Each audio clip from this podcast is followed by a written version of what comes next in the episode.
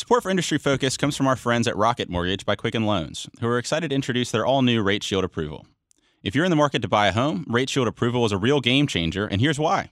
First, Quicken Loans will lock your rate for up to 90 days while you shop.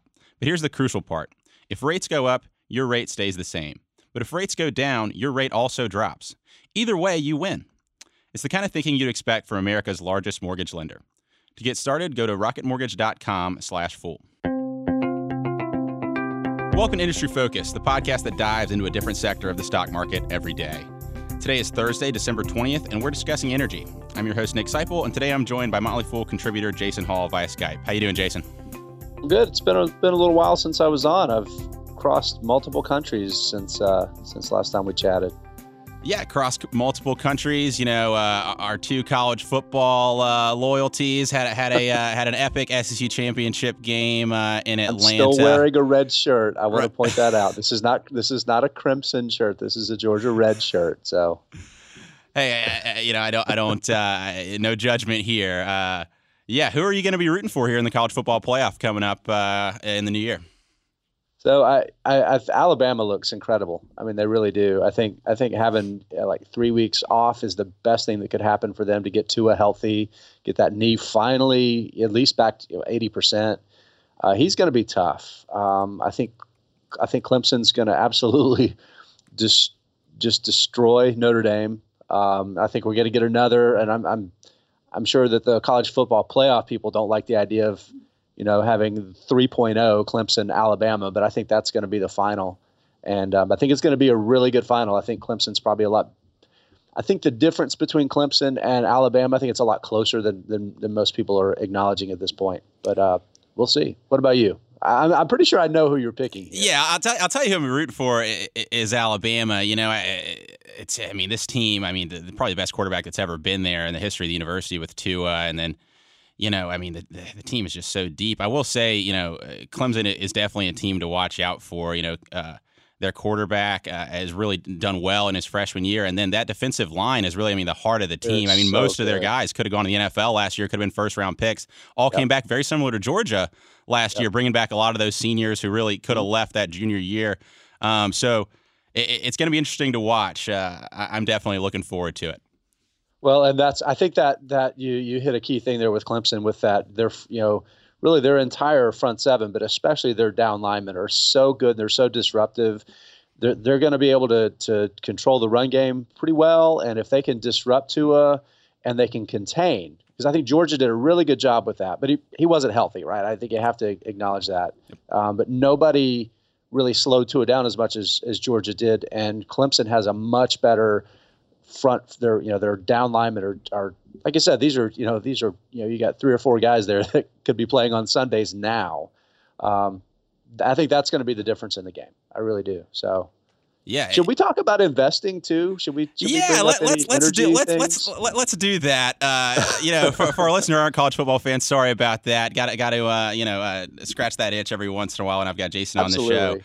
Um, but yeah, we've got a packed show today, Jason. Uh, we're going to lay out everything investors need to know about jumping into solar investing, all the way, you know, from making the panels uh, uh, to to uh, the kind of uh, utility uh, providers of energy. But first, let's catch up on a little bit of news out of the oil markets we've had in the past couple weeks. Um, so probably the most significant news has come out of OPEC, or really OPEC Plus. On December 7th, OPEC and its partners, when you say OPEC Plus, you're really talking about o- uh, OPEC plus Russia and a few others, uh, reached an agreement to cut oil by 1.2 million barrels per day, which was, was a larger figure. Um, than uh, than had been anticipated, and and it's in the hopes um, that will stabilize oil prices. We're down now about 35 percent off our four year highs we saw back in October. Uh, what are your thoughts about this cut and, and what it's going to do to the energy markets, particularly oil, uh, over the next year or so? You know, I think it's a, just a stopgap move. Um, I don't. I think even the the, the folks at OPEC uh, and and out of Russia, who's it's funny. Russia has more more influence over OPEC, I think, um, than probably half of OPEC's own members do, um, which is which is kind of interesting and strange. Um, but yeah, I think it's a stopgap move. I don't I don't think, and I think they would would tell you the same thing. But it's remarkable. Oil oil is it's it's down by basically a third since October first, right? I mean, it's a massive massive drop in a pretty short period of short period of time. Um, I think it is going to kind of provide some stability, especially considering that probably I think the biggest source of new production has been the U.S. Right, the Permian Basin has just been pouring new oil out um, at like a you know a million barrels um, average you know annual growth for like two or three years now. But we're at pipeline capacity in that region, and that's going to carry out until you know late in the second quarter, early or late in the third quarter, early in the fourth quarter of next year before we start seeing pipelines coming on to start you know bringing more of that oil out. So I think this is going to give the market some of the stability that it needs to see over the next six to nine months. But there's a caveat. And that caveat is global demand, right? Um, you know, between the fears of a trade war with China and the U.S. potentially, you know, stalling global economic growth. You know, if if that weighs on you know oil demand, um, if if the demand part of the of the of the equation changes quickly, you know, the market could get another shock. Um, but if you were to to hold a gun to my head, um, I'd say a year from now, oil's probably going to be where it is now, or maybe a little higher. It's going to move a lot in between now and then. Um, but I, I we'll, we'll see what happens. What do you think?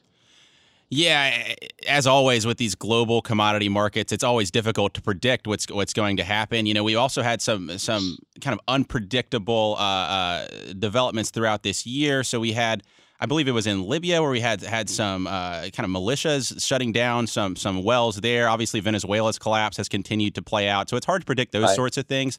You know, yep. a, as more pipeline capacity does come on in the Permian, I think we're probably going to get more supply coming out of there. And as you mentioned, if we see a little bit of a, of a turn down in oil demand, that, that really could lead to an oversupply problem. The EIA uh, has said that they, they don't expect shale production to slow and that we may see some oversupply going into 2019, barring, as I mentioned, some unplanned outages like we might see out of, you know, like I mentioned in Libya or, or Venezuela. So I think it's difficult to predict, but I, I, think I probably agree with most most of what you said there. Um, let's go to this other story out of OPEC. You talked about maybe Russia having having more control over, over what's going on with, with that cartel than than even some of the members. And there has been some discontent among membership in OPEC.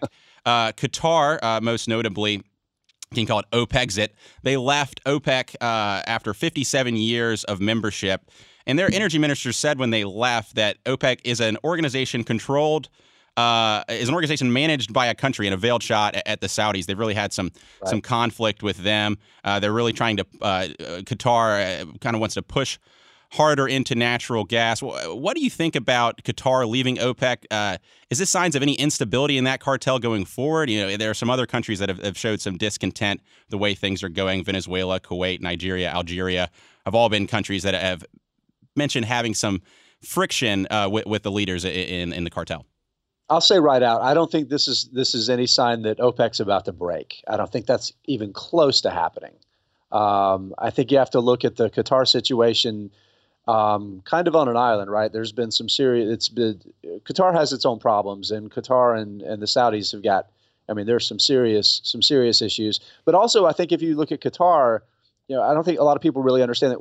You know, what Qatar is really a natural gas producer, right? That's that's a that's a that's a significant part of of, of what they do. Um, so, I, I, honestly I think it's going to get the benefits of of of having you know geographically being in that same region uh, with most of OPEC um, and OPEC's actions, and it's going to have a little more freedom um, being separate separate from the uh, from the cartel, especially in terms of its um, it's uh, it's oil production, but again, natural gas and natural gas liquids are a bigger part of its business. I don't I don't think it's it's eh. I think it's probably a little a little more noise than signal uh, in terms of what it really means for OPEC. Sure, Jason, and just to to mention for our listeners, with Qatar pulling out of OPEC, you know, their production is significant. Their oil production is significant, but it, it's not the type of th- them not coming along with the cut that OPEC is doing and leaving the what the cartel is right. doing there. It's not going to significantly significantly impact global demand to really really mess up the supply demand dynamics we were talking about earlier. Right. Right. And I think now from an investor perspective, I think this is the key thing. So if you think about uh, obviously from a consumer perspective, how this affects our pocketbook with oil prices uh, is one thing. But as an investor, I think the big takeaway is that if you think about what has happened over the past three or four years um, across the oil and gas uh, industry is that producers of every size, you know, the private companies, the the stocks that we invest in, have have just about if, if a company has has survived, you know, the past three or four years, they've done it because they've found a way to lower their production costs. You know, they, they're they're drilling cheaper, they're they're maintaining wells uh, at lower costs. They're they're finding ways to to be more efficient with how they how much they produce, and that's the key, right? I mean, I think if you find that oil companies that are able to produce you know, that are looking at like forty dollars for their break even. Like I know that's a number that ConocoPhillips talks about. Um, you know, understanding how oil prices affect the economics of individual companies is really the key thing. And, and invest in the if you're if you're going to invest in the sector and production, find your low cost leaders, and and and that's where you're going to own a company that's going to be able to thrive at 50 or 60 dollar oil and is not going to struggle if we do so oil fall back into the 40s or even lower. Yeah, uh, yeah, Jason. And then related to that too, you know, you can look at how hedged companies are to oil prices. You know, uh, the less hedged a company is, the more upside they're going to capture when oil moves up, but also the more downside they're really going to have to absorb as prices move. So that's a thing to keep in mind about the risk reward when you're looking at these companies. Um, on the back half of the show, we're going to dive into solar and really give a, a full breakdown of what all you need to know about that industry. But first, a message from our sponsor. Support for Industry Focus comes from our friends at Rocket Mortgage by Quicken Loans. Let's talk about buying a home for a minute. Because of rising interest rates, there's a lot of unpredictability when it comes to buying a home these days. It's causing a lot of anxiety with folks. Well, our friends at Quicken Loans are doing something about that. They're calling it the power buying process. Here's how it works Quicken Loans will verify your income, assets, and credit in less than 24 hours to give you a verified approval. This gives you the strength of a cash buyer. Then, once you're verified, you qualify for their all new exclusive Rate Shield approval. They'll lock up your rate for uh, up to 90 days while you shop. And now here's the best part if rates go up, your rate stays the same. But if rates go down, your rate also drops. Either way, you win. It's the kind of thinking you'd expect from America's largest, largest mortgage lender. To get started, go to rocketmortgage.com slash fool. Rate shield approval only valid on certain 30-year purchase transactions. Additional conditions or exclusions may apply based on Quicken Loans data in comparison to public data records. Equal housing lender licensed in all 50 states. NMLSconsumeraccess.org, number 3030. Okay, Jason. Now let's move on to our main topic, which is solar energy. You know, as I've mentioned, our, you know, a few weeks ago, I, I did a show with Brian Feroldi on residential solar, and we mentioned that great show, by the yeah. way. That was a great show. Yeah, we broke down all, all the things that you need to know about you know investing in solar for your home, whether it's appropriate for your home, how to take advantage uh, of the solar investment tax credit, which as I mentioned on that show, and I'll mention again today, uh, since that uh, solar investment tax credit was put in place in the United States, we've seen a 59% compound annual growth rate um, in, solar installation in the U.S. And there are expectations that global solar capacity will increase as much as 6,500% over the next three decades. Jason, I know you just wrote a very long uh, breakdown of what's going on in the energy industry. I will drop that uh, in our uh, podcast description for our listeners if they want to go take a look at that. Um, those growth rates are, are really impressive. Uh, but when we're talking about solar, what all goes into that industry? What what are, what are the steps in the supply chain uh, uh to kind of get those panels from manufacturer to your home? So it's I mean it's a relatively complex industry, right? It, it's certainly an international industry, um, like a lot of other types of of, of manufactured products. Um, a lot of its manufacturing has has shifted overseas uh, and is based in China and Southeast Asia. Um, but essentially, what you have is you have the solar module, um, which or the panel, as as most people think of it, and it's made of solar cells, right? These individual cells um, that are grouped together. And you have basically two different sizes. You have the size that goes on a house or goes into a commercial installation, maybe like on a parking garage or on top of a, a Walmart or a manufacturing facility. And then you have industrial panels uh, for or, or utility uh, scale panels, which are for these giant solar farms that you might see that cover acres and acres of land that a utility company might operate or they might be buying uh, power from. So you have the companies that design the cells and then assemble them into the modules. And then you have uh, companies that do the installation on residential and commercial. So these are the companies that uh, they're kind of the middleman. They'll buy the, the solar panels and they'll put them on your house and they deal with all the, the, the local licensing and the local permitting, and they work with your utility to tie the, tie everything into the grid. Uh, but kind of in between, you have companies that are more specialized. Maybe they manufacture mounting hardware to make it easier to install those panels on on your roof, right? Uh, so it's faster for the uh, for the installer. So their labor costs go down, so they can pass the savings along to you, and they can be a little more profitable. They can do more installs in a given amount of time. Uh, then uh, the industry is also becoming smarter in terms of of getting the the most efficient production, uh, measuring it. Uh, making sure that, that you're getting the best production based on how the system's installed, so you're seeing a lot more of, of the electronics in between the panels, which produce DC energy, which is what your car battery uses. And then there are electronics called uh, inverters that convert it to AC energy, which is the energy that your lights in your house and your, your dishwasher and all of those those devices use. So it, it does that conversion.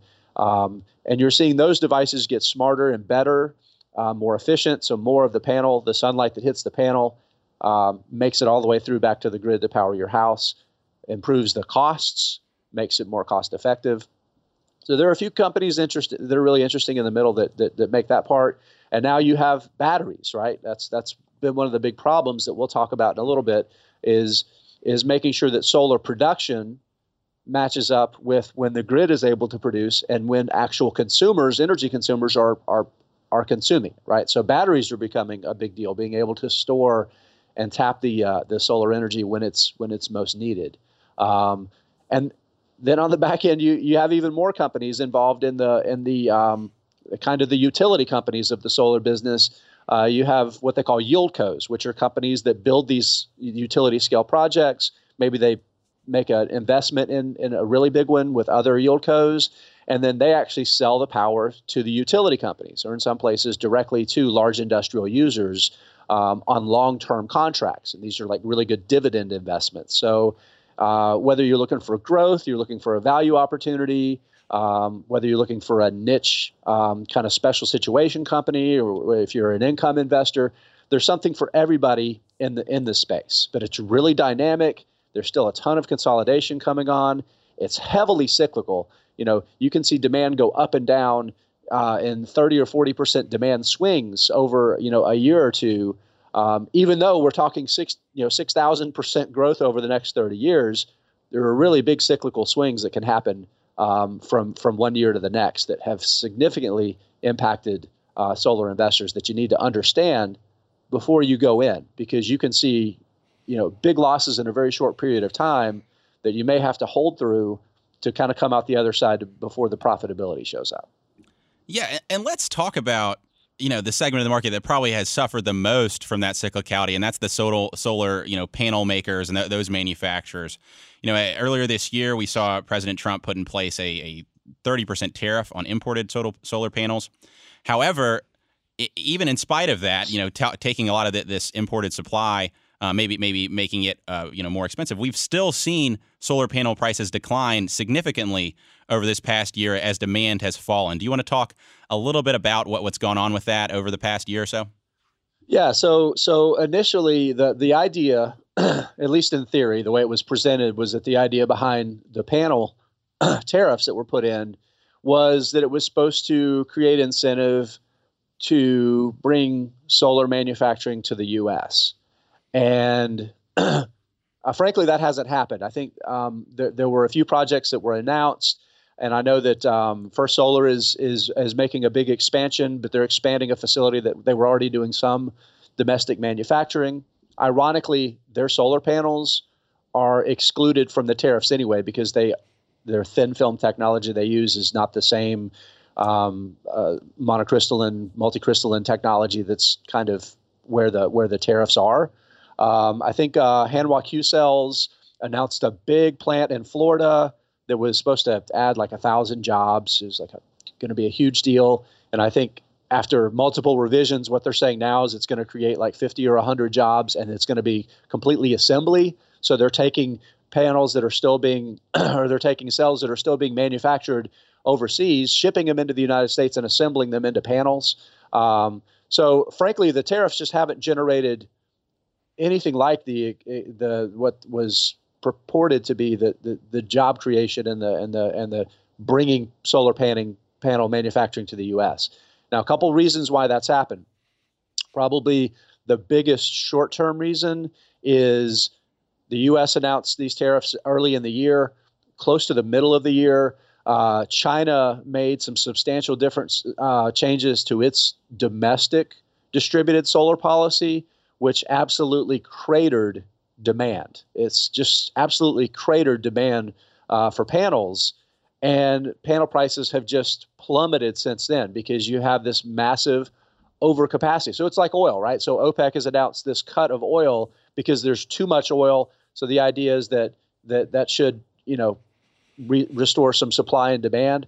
Essentially, overnight, the, we had a massive oversupply of solar panels. Solar panels prices in the U.S. have actually fallen more than the amount of the tariffs because of this massive cut in China's domestic um, uh, program to add uh, distributed solar. Um, so you could you can actually buy solar panels in the U.S. today for your house theoretically for cheaper than you could have a year ago. So yeah, so that, so that's kind of where we are. And the end the end result is you think about um, uh, an industry that's already fairly a, uh, um, a comp- commodity product. You know, companies like Canadian Solar, um, Jinko Solar, who are two of the, you know, by, by revenue, two of the biggest solar panel manufacturers. And the vast majority of their manufacturing happens in, in Southeast Asia. They sell a, a commodity panel. It's a low efficiency panel, and they and they kind of lead on price. And uh, they've had to slash their prices because because demand has evaporated in, in, in China. Yeah, it's kind of a funny coincidence. You know, the U.S. comes out with a 30% tariff, and then magically demand plummets that, that to where it doesn't affect China in, in a uh, in a meaningful way. I, I, don't know if that's a coincidence or not. Um, let's uh, let's talk about two. You know, you mentioned you know First Solar getting an exclusion uh, from tariffs as a result of, of, their technology being a little bit a little bit more unique uh, uh, relative to the to the commodity panel makers. Can you talk right. a little bit about the kind of dynamic between the the tech focused kind of cutting edge panel manufacturers versus what you're seeing from from some of the com- more commodity focused manufacturers like Jinko Solar and kind of what investors should think about when deciding where they should allocate their cash between those two kind of broad categories of panel makers. Yeah, I think I think that, so. There's really there's kind of there's really three legs to the stool, so to speak. You know, right? You have the companies that are focusing more on the on the commodity. They're really focusing on driving down their cost per watt as much as they can, and essentially what that. So you have two panels uh, they're the same size physically. Uh, their power production um, uh, qualities can be very, very different, right? So let's say, for example, you have a SunPower panel. SunPower makes some of the most efficient panels that generate per you know square inch of space. They generate you know you know the most most uh, electricity uh, in terms of output on the backside.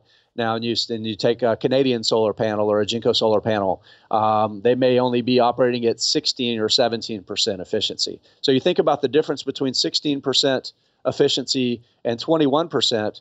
So that's that 21 percent of panel uh, actually generates, you know, uh, about 20 to 24 percent more electricity. So that same size, you're getting a quarter more power from the same size, right? So when you're actually pricing them out, you look at the cost per watt, which normalizes based on actually how much power you're getting from it, right? So companies like First Solar, uh, which makes the thin film panels, which really work really well in temperature variations like high heat or colder areas, they tend to produce a more consistent amount of power. Um, and then SunPower, which is just super high efficiency. Um, and then on the other hand, you have the commodity panel manufacturers the idea what you have to look at with with these companies is look at their cost per watt. How much does it cost them to manufacture a, a panel on a per wattage basis? So you, when you're looking at them, that's as an investor, that's something you really want to understand about their business. Now, the next part of it is you want to think about balance sheet management because the demand. This is an, ex, an excellent year. Demand can can shift substantially, you know, from one year to the next. Um, you have to look at how financially well built is the company in terms of being able to ride that out. I think a good a good way to look at it on the best case scenario is definitely First Solar. This is a company that has something like $2 billion in cash, a little over $2 billion in cash on its balance sheet right now.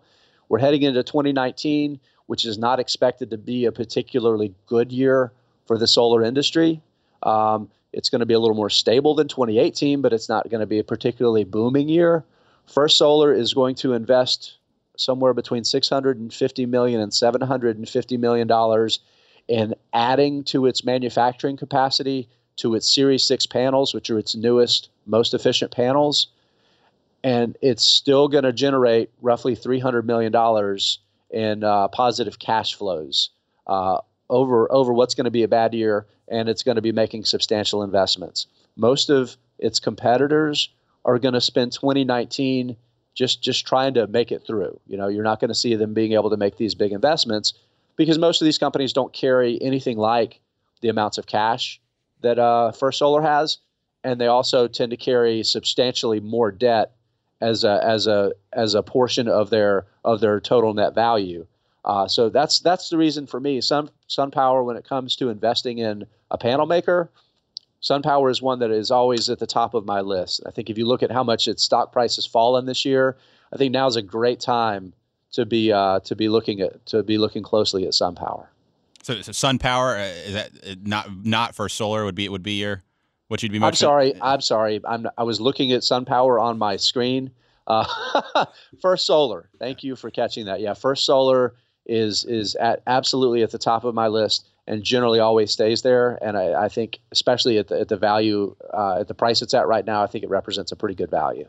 Yeah, it, sounds like you know it's very similar to what, what we talk to our listeners about with with you know oil and natural gas businesses, and that you really te- need to have a strong balance sheet to be able to ride what goes on in the cycle and be able to make investments. You know, not uh, not whenever it works for you, but when just whenever the market justifies it. Um, yeah, I think actually probably the best the best industry to compare it to in terms of the cyclicality is the steel industry. You think about steel makers; it's an industry that the the shifts in demand can be very sudden and can be very large.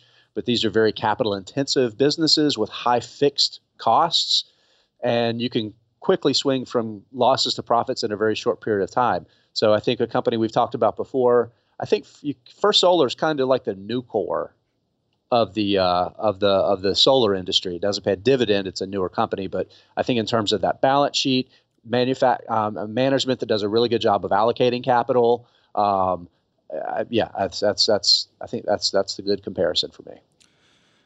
All right, Jason, let's move on into the installers. And and we mentioned a little bit with, with the the falling demand out of China that that we've seen panel prices uh, really fall in a significant way, enough to even make up uh, the 30% tariff uh, that was put in place earlier this year. And so in a year that looked like, you know, when the tariffs first dropped, it might it might be a tough times to be a panel manufacturer as your input costs rise and it's more expensive for folks to hire you to install solar on their homes. It's actually turned out to be it be not uh, not that bad of a year for them. What, what are you what are you thinking about about this space with the installers uh, this year? Yeah, it's been it's been surprisingly good. It really has. And and I'll tell you, a year ago, um, I was pretty negative on uh, companies like Sunrun, Vivint Solar. Um, those are the two largest uh, kind of pure play, uh, publicly traded um, solar installers. Um, I was pretty negative on them because of the, the, the looming tariffs and how that was likely to impact um, demand uh, domestically. Um, but I'll tell you, especially for for Vivint, it's been a good. I think the stock is still up, you know, something like double over the past year. Um, which is which is really really good. Uh, the company's also built up a pretty good um, uh, book of, of, of recurring revenues that it that it that it's going to own. Um, so let's talk. I'll talk real quickly about kind of how they these companies work and how they make a living, right? Uh, and essentially, they do two things. They sell you a solar system and install it, and they they make a profit on that sale, um, and then they can make recurring uh, income over time for maintenance and support and that sort of thing. Um, the other way that they make money is if if you don't want to buy um, or finance, um, you know, take out a loan to, to acquire a solar system. Uh, there are solar leases, and then there are PPAs or power purchase agreements. These are long term, like 20, 25 year contracts. Um, and what happens with these is so, uh, the, the solar installer, they maintain ownership uh, generally. Sometimes they sell it to a third party, but generally they maintain ownership of that asset, and it goes it goes on their books, and then they have a source of recurring revenue that they can make a living from over time. And I think Vivint Solar has something like eight dollars and ten cents per share in uh, in uh, on its books in present value of the long term contracts that it that it holds. Now the the the the benefit for you as a consumer of doing one of these PPAs um, or or lease agreements is that you just get a fixed payment based on your whatever your usage is going to be. And generally you, you can reduce your your versus your energy bill because your your energy bill basically goes away. You know you may pay a little bit uh, for to your electric utility uh, but you can save 20 25 30% off of what you would normally pay your utility. You don't have to make a major financial outlay or take out a loan to buy the solar system. Um, and you know that the the the, the uh, the installer is going to take care of maintenance and going to take care of repairs and, and keeping the system up and working. Um, but again, the benefit for them is that they can tip, typically these can be a little more profitable for them than just selling you a system. Um, so that's part of the trade too, is that you know they can make a little bit more money on these deals, and they can capture recurring cash flows for the for the length of that contract. Um, so that's so as an investor, if you're looking at these businesses, you want to understand what is their mix of business can they sell systems profitably? And can they profitably do these solar leases and PPA agreements, especially as interest rates are going up? That's going to put a little bit of a squeeze on them to continue making the same kind of margins because they have to, you know, they have to get money to pay for those systems still, and so that's typically debt that they take out. Um, so you kind of have to understand that. Yeah, Jason, uh, you know, I mentioned with Brian, uh, you know, we talked about uh, residential solar panels, uh, you know, a few weeks ago about, you know, the solar investment tax credit that's going to be rolling off after the end of 2019. And, and that, that's going to impact, of course, you know, demand from from individuals, whether they want to install solar on their home. And maybe, maybe uh, unless I'm mistaken, is going to is going to impact, you know, whether whether these these installers, when they, you know, do these lease agreements, can get that tax credit on their investment to purchase the panels you know, how do you think looking out, you know, as that tax credit rolls off, of course, there's a chance that Congress could re up it. Uh, you that's, know, that's already happened once, right? We saw that um, a couple of years ago when when it was set to expire, and Congress extended it for a couple of years, and now it also kind of it doesn't just go away, right? I think there's a like a few years where it it, it drops down a little bit each year, so that so that'll you know that'll play a role as well. Um, you know, I think there's a number of factors um, at that are that are going to kind of come into play um, that you know it's it's hard to say. I, I, think the reality is the industry is a lot healthier now. I think we've already seen a lot of consolidation. Um, we're going to see more consolidation over the next couple of years. Um, I think that where where where those where those credits have a bigger impact is on the utility scale side, because in general, you know these companies are are budgeting you know, three years, five years out for some of these these types of investments when they're looking to add capacity. Uh, maybe they have a, a, a coal uh, power plant that's coming that's that's you know 40 years old that they're going to need to start replacing the, the the power that it produces. So they're starting to look at adding renewables to replace that capacity. Um, and if if they're setting their budget for investments they're going to make in 2020 and they're finalizing those budgets in 2019 and there's there's no clear path from Congress that, that they're going to increase or extend, they have to build their budgets based on what they know, right? So that's where this can have a bigger impact on forecasting demand. Um, and this is what creates those big cyclical swings more than anything is the utility demand from year to year. So I think that's what we saw last time when when when uh, Congress extended the taxes. It happened so late in the budgeting cycle for the utilities that there wasn't like a lot of upside the next year that it happened. It was like a year later before we really saw it. But what we did see happen was a lot of companies pulled forward deals, like uh, uh, First Solar, for example. They pulled a lot of business, and Sun uh, SunPower as well. They pulled a lot of business forward because companies wanted to get it done before the tariffs expired. So maybe we see a little bit of a bump towards the end of next year. Um, if, if it looks like the tariffs are definitely going to not get renewed, if companies can find the money in their budgets to, to do some of these uh, commercial or utility scale projects that can really move the needle in terms of affecting affecting you know the, the, the, the big numbers for the for the panel makers. Um, But in terms of the for the for the residential guys, uh, like your Sunruns and your Vivint, it's really it's really residential solar that moves the needle for them. And I think um, if the I think they're they're built where they can ride out the changing economic environment as those with those tariffs set to or the uh, excuse me the incentives set to start declining. Um, and I think a good way to see that is that you know panel makers have have had to drop their prices 30% on average this year, and we're not hearing about a bunch of panel makers you know going out of business. So that's the big thing. The input cost for them is uh, is set to kind of continue through as as the as the incentives get changed. Yeah, definitely something for for investors to watch. You know, in this next yep. year in this yep. space.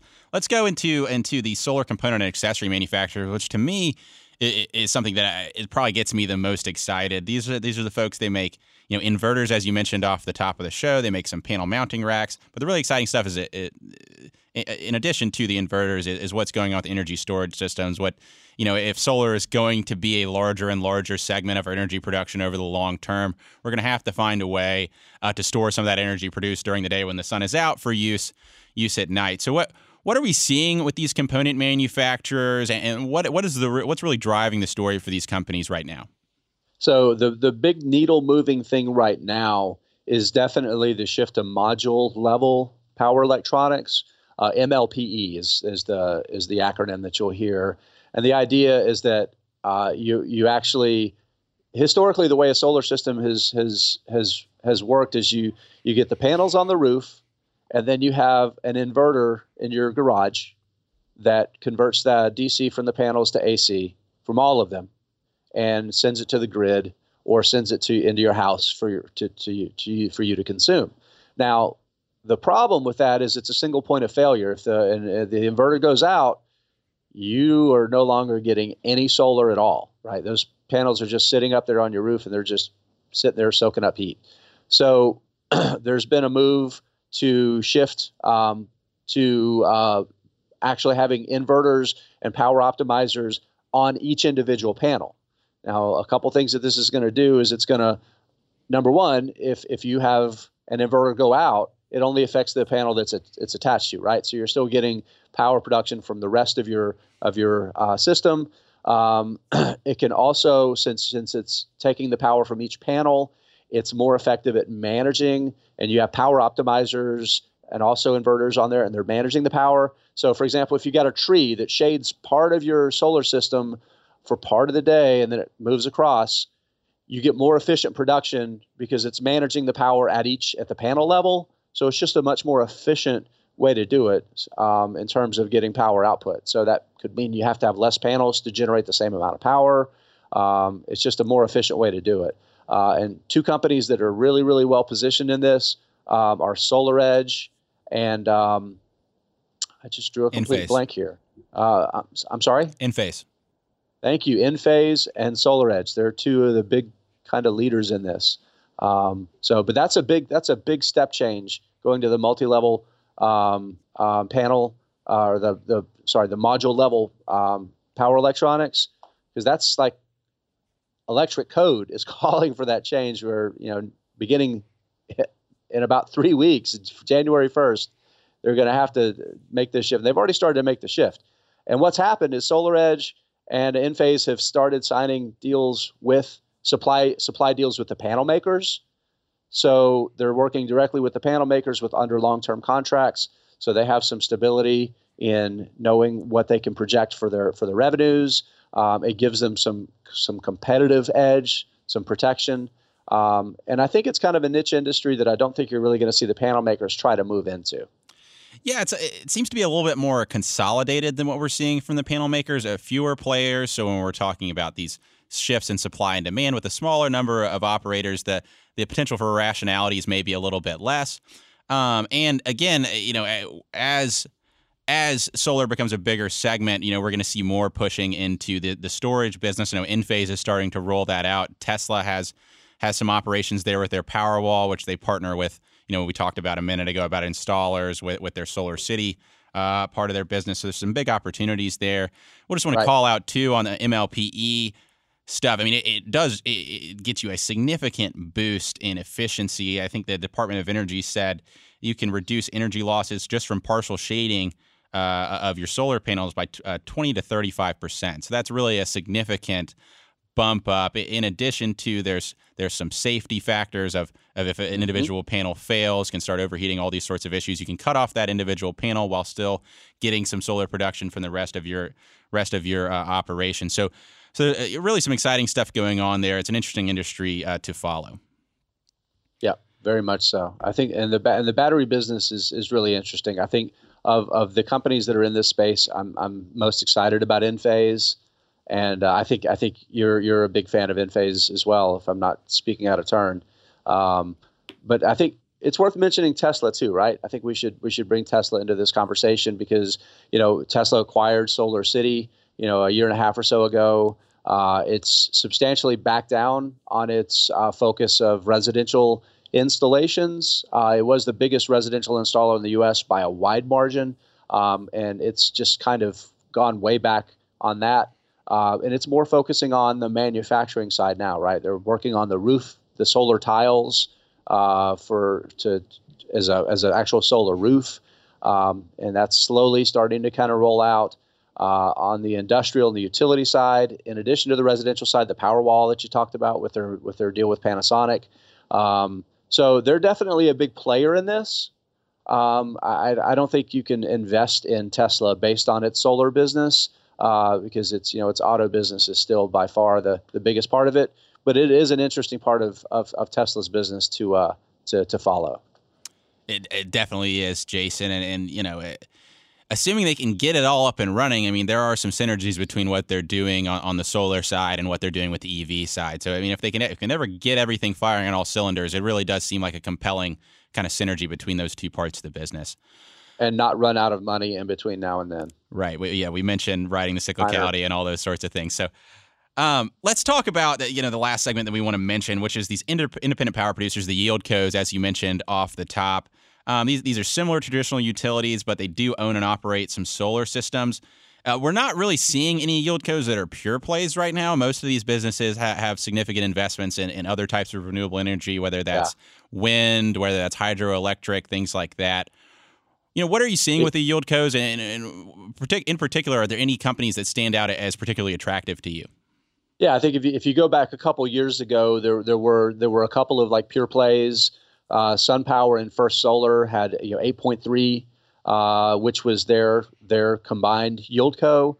I think the challenge is that um, if, if you're a power producer, you really want to be flexible, right? You really want to be able to to invest where you're going to get the best cash, you know, cash on cash return you can capture. And solar isn't always that. So these businesses were really too limited if they were strictly solar focused. So the the ones that are are there's been a lot of consolidation, right? So you talk about companies that that do a lot of things. Uh, NextEra Energy Partners is really interesting uh, because it's a, a, big electric owner, um, owns a little bit of wind, and also owns a lot of natural gas distribution. Um, it's it's tied to NextEra Energy, the big utility that owns Florida uh, Power and Light. Um, so so it's really interesting, um, and, and I think it's it's it's it's worth following closely because it's going to be adding a lot more renewables over time, especially a lot of solar. Um, Brookfield Renewable, the ma- majority of its of its uh, cash flows come from hydroelectric, uh, but it uh, so the, the whole Brookfield asset management family of companies, uh, Brookfield Renewable owns around two thirds of TerraForm Power um, which is like a third solar, two thirds wind, uh, and it's a really interesting growth story um, that that Brookfield Renewable is using as a way to drive its growth in solar and and and in wind. So I really like Brookfield Renewable a lot. It's like down like 25% from its high close to the beginning of the year. Its yield is almost 8%, which I think is an absolute steal. Um, and I also like um, Pattern Energy, which is t- today, if you measure their, their all of their cash flows come from wind, uh, it is starting to uh, look closely at solar, and it will be making solar investments in the coming years. Um, I think this is that's more of the risk reward kind of play right now because it's it's it's paying out a ton of cash flows to support its dividend. And its cash flows are starting to grow, so it's closing that gap. But there is a little more a little more risk right there. but basically, the way they make money is they invest in or they build these these big renewable projects. They find a utility. Uh, you, they know who's going to be buying their power usually before they even build these these these projects out. Uh, but then they sell, you know, on 10 year, 20 year contracts, uh, a power purchase agreement to sell that the power capacity, so they can pretty much project what their cash flows are going to be for the next decade based on what they already own. Uh, they take out debt, generally at a relatively low cost, over long fixed terms to finance those projects. And then the, the spread of the cash flows that they generate versus what their debt costs and their operating costs are, they generally just pay the rest out in, in dividends, uh, retaining a small amount to reinvest in growing the business. So if you're looking for really good dividends and for dividend growth opportunities, that's what I really like about the yieldcos because that big 6,000% growth in in um, in solar that you talked about these are these are going to be a massive owner of a lot of that growth. So these companies are going to see their cash flows growing on a per share basis. They should grow pretty substantially over over the next you know 20 or 30 years. So these are really good dividend growth investments. Maybe my favorite part of solar to to invest in is uh, is the yieldcos yeah, I mean, if, if, our listeners are maybe a little squeamish about about the, these shifts in demand and volatility, this is a good way to get exposure to solar and renewables in general without maybe being quite as exposed to the roller coaster ride that you might see from some of these other businesses. Right. Exactly. Exactly. All right. Let, us and you know, I know we've been, we've been going for a good minute, but let's go and talk about some of the challenges that we've seen that we're going to see in solar over time. And the, the first thing I want to call out, it's called the duck curve. And what the duck curve is traditionally what we see uh, for with power generation is is that it's kind of it starts to tick up after the sun rises as folks go to work, reaches a peak, uh, you know, so right, kind of rises throughout the day while people are at work, and then reaches a peak right after folks go home. Say six, seven, folks are home making dinner, turn on turn on the air conditioning, all those sorts of things. What the duck curve is is that middle of the day where we start to see a, a surge a surge um, or an increase in energy demand when you once you get a certain amount of solar into your grid, you start to see demand from your traditional um, um, energy energy uh, sources, you know, whether whether it's hydrocarbons or otherwise, to really go, start going down because the sun goes up during the day. You reach your peak of solar production, so you don't need to use the rest of your uh, you know another energy source. But where it becomes an issue is when the sun goes down and that solar power rolls off the grid. You really have to ramp up very quickly uh, uh your hydrocarbon or other energy producing sources to meet that demand. And so it, it, it's led to some some complications for for utilities navigating uh, kind of had a shift between those demands, particularly with energy sources, say like coal, that are really difficult to bring on quickly intraday. Right. Yeah, these baseload, especially coal, uh, but yeah, these baseload power generation facilities, these legacy facilities, were never intended to to be able to handle these really quick surges like that, right? That's just not they weren't really built to be able to do that. And this has been a this has been a major challenge. It really really has. The the thing with the duck curve that's that's that's interesting is that and if you go back really 4 or 5 years ago, when this first started really becoming a major concern, especially where I live here in California, where we have a massive amount of solar, huge populations. So it's really like the perfect environment for something like the duck curve to happen and to be a problem. Uh, batteries weren't even really on the radar as a, as a, as a long term solution. But the, the technology has improved. Uh, as global scale of, of manufacturing batteries has grown and the costs have come down, it's really become you know an interesting potential solution. I think you know energy storage, great big batteries, as uh, Elon Musk has called it, um, has an amazing amount of power to uh, to to fill this need. I think it's it's it's it's gotten to a point now where you you have um, utilities that are even looking at using battery storage as a solution instead of building a peaker plant. So instead instead of building a small natural gas plant that can quickly surge to to to meet those those quick peak demands.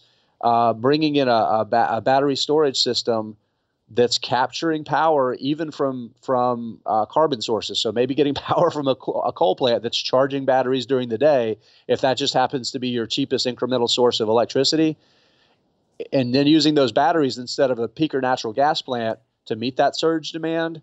It's really interesting what we're what we're seeing. So think about battery storage in the near term, it you may see battery storage getting rolled out that's not even connected to renewables. It may be connected in the short term to pulling power from a natural gas plant to meet those peak periods in demand. Over time, obviously, the long term goal from a carbon uh, reduction perspective is to tie it into solar and tie it into wind and capturing those resources that aren't on all the time to to to to meet those uh, surges in demand. So watch the battery space really closely.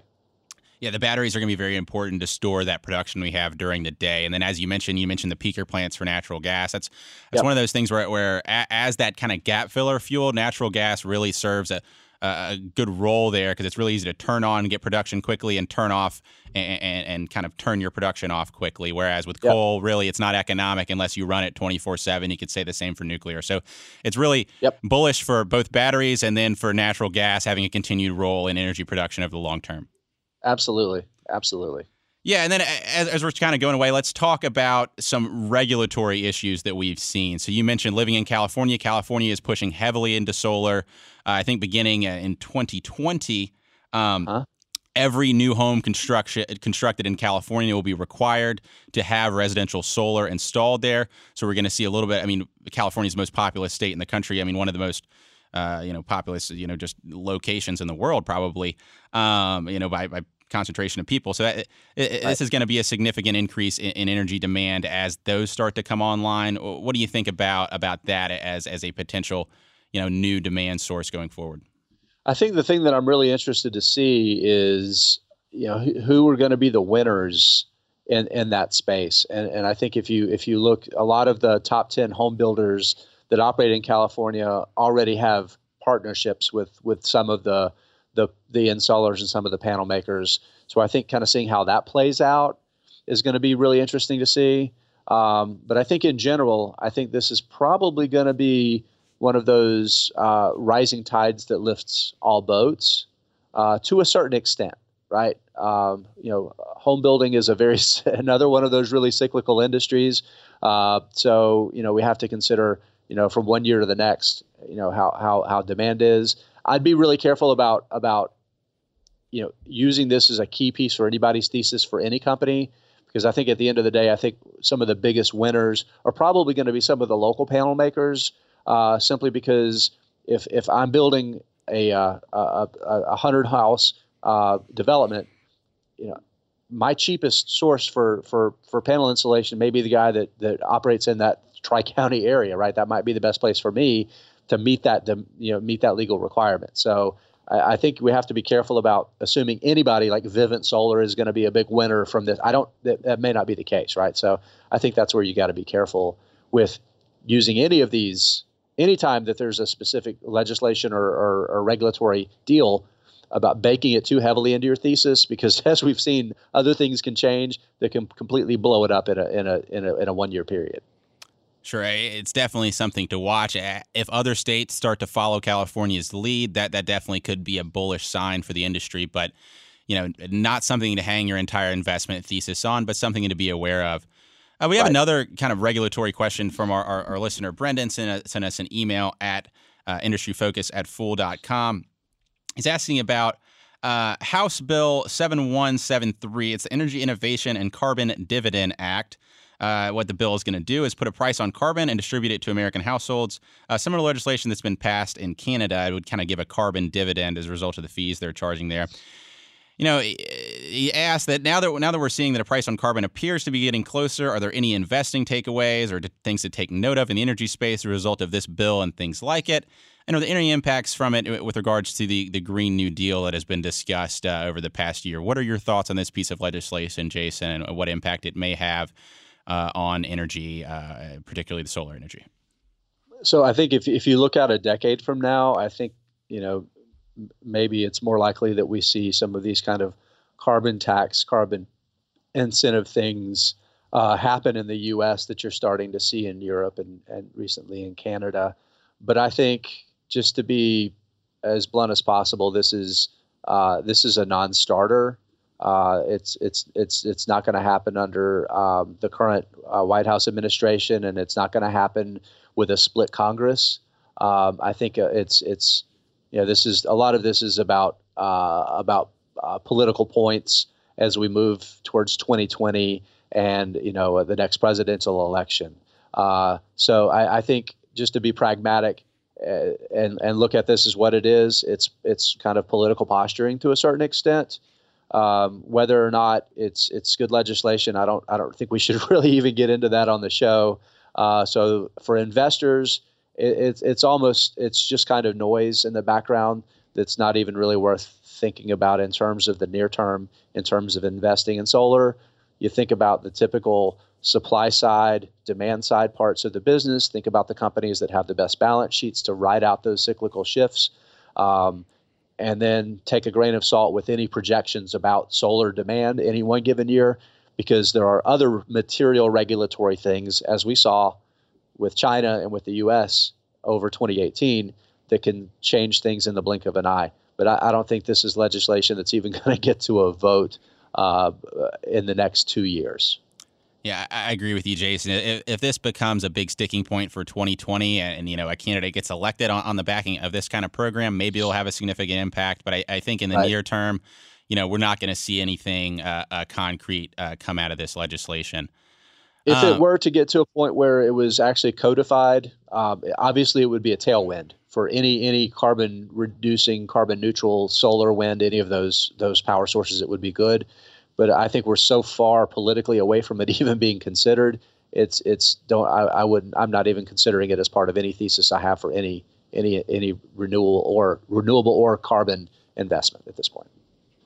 Sure, Jason, and you know, just for our investors kind of going away, we, we mentioned, you know, in, in, the panel space, Jason really likes First Solar, their their strong balance sheet, their ability to kind of ride downturns in the cycle on the Yieldco side, uh, Brookfield, it's really, I mean, just across anything in the infrastructure space, Brook, Brookfield really seems to be uh, just well positioned and really just able able to ride.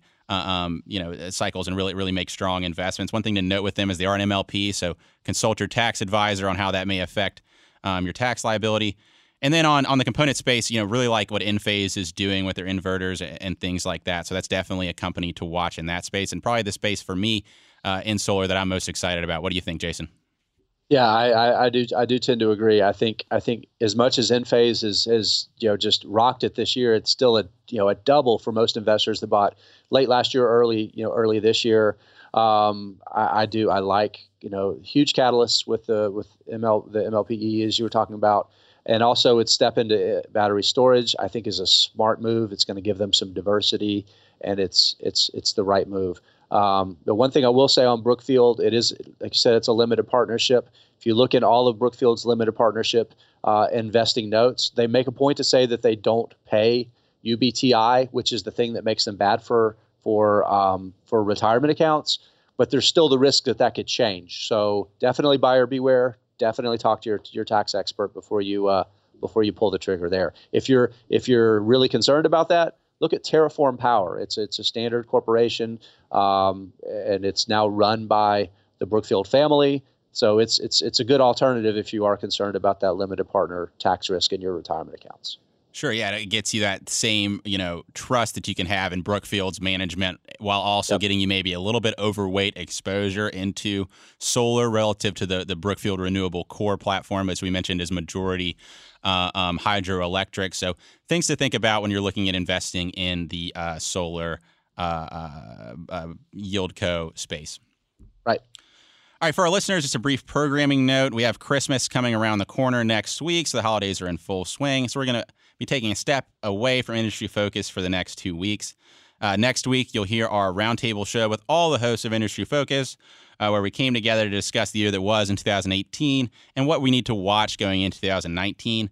Um, on January 3rd, you'll hear our 2019 Energy Trends Look Ahead show we recorded back in October with Jason, Matt DeLallo, and Tyler Crowe during FoolCon. Um, on January 10th, we're going to come back, Jason and I, and we're going to talk about all the things we got wrong on that show and answer any Ooh, questions buddy. that, yeah, tell me about it.